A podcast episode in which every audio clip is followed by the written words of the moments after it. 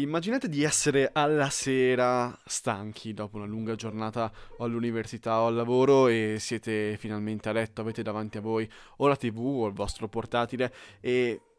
pensate finalmente posso vedermi un film, una serie tv, aprite Netflix o una piattaforma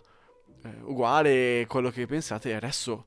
cosa mi guardo. E passate non so quanto, tipo un quarto d'ora, 20 minuti, a cercare un qualcosa che non abbiate ancora già visto e che vi faccia stare svegli ancora per un 40 minuti un'ora e mezza, dipende.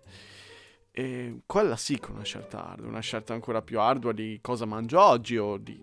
come mi vesto stamattina. Beh, Netflix vocale vuole essere una sorta di aiuto, non ha la pretesa di dirvi dovete guardare questo, ma è un vi suggerisco alcune cose che possono essere carine, che possono eh, interessarvi e che magari possono farvi compagnia per una serata. Quindi, benvenuti al primo Netflix vocale. Il primo film che voglio consigliarvi si intitola I Kill Giants, letteralmente Io uccido giganti, uscito nel 2017 ma tratto da una graphic novel del 2009-2010 di Joe Kelly, che per una vita ha lavorato alla Marvel, con i disegni di Kenny Mura. In Italia questa graphic novel la potete trovare edita da Bao e mm, nel 2017, come dicevo, è stata prodotta appunto la pellicola che racconta le storie di Barbara. Eh, Barbara è una ragazzina, bambina, di 11 anni, quindi che frequenta la quinta elementare, è molto particolare, molto solitaria, dalla famiglia disfunzionale e che mm, cerca di riempire questo, questa voragine di solitudine lasciata dalla, dalla sua famiglia con la fantasia e l'immaginazione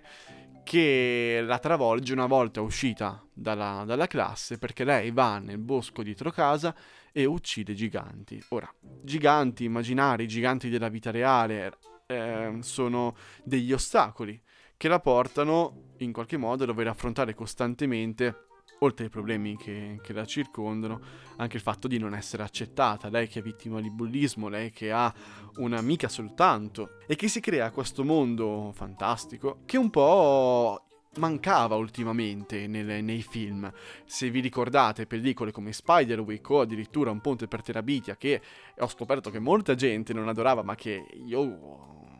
ho consumato la cassetta che avevo registrato di Un ponte per Terabitia perché portava il bambino che era una volta e il ragazzo che sono adesso in un, in un mondo che mi, mi, rappresentava, in cui la fantasia, in cui l'immaginazione rassicuravano il protagonista della storia e ovviamente il me più piccolo eh, rispetto ai problemi che mi circondavano, che erano i compagni magari con cui non, davo, non andavo d'accordo, oppure il troppo carico di compiti a scuola.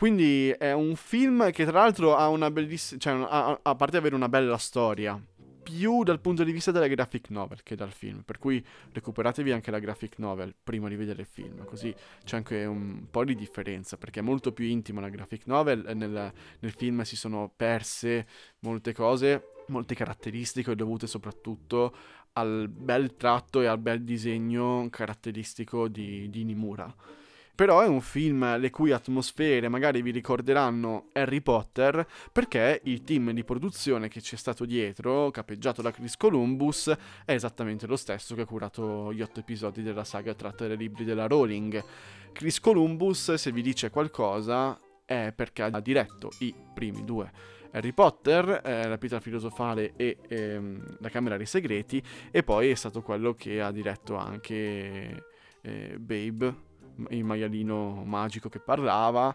e se non erro ultimamente ha diretto anche Qualcuno salvi il Natale che è una commedia molto divertente uscita lo scorso Natale su Netflix.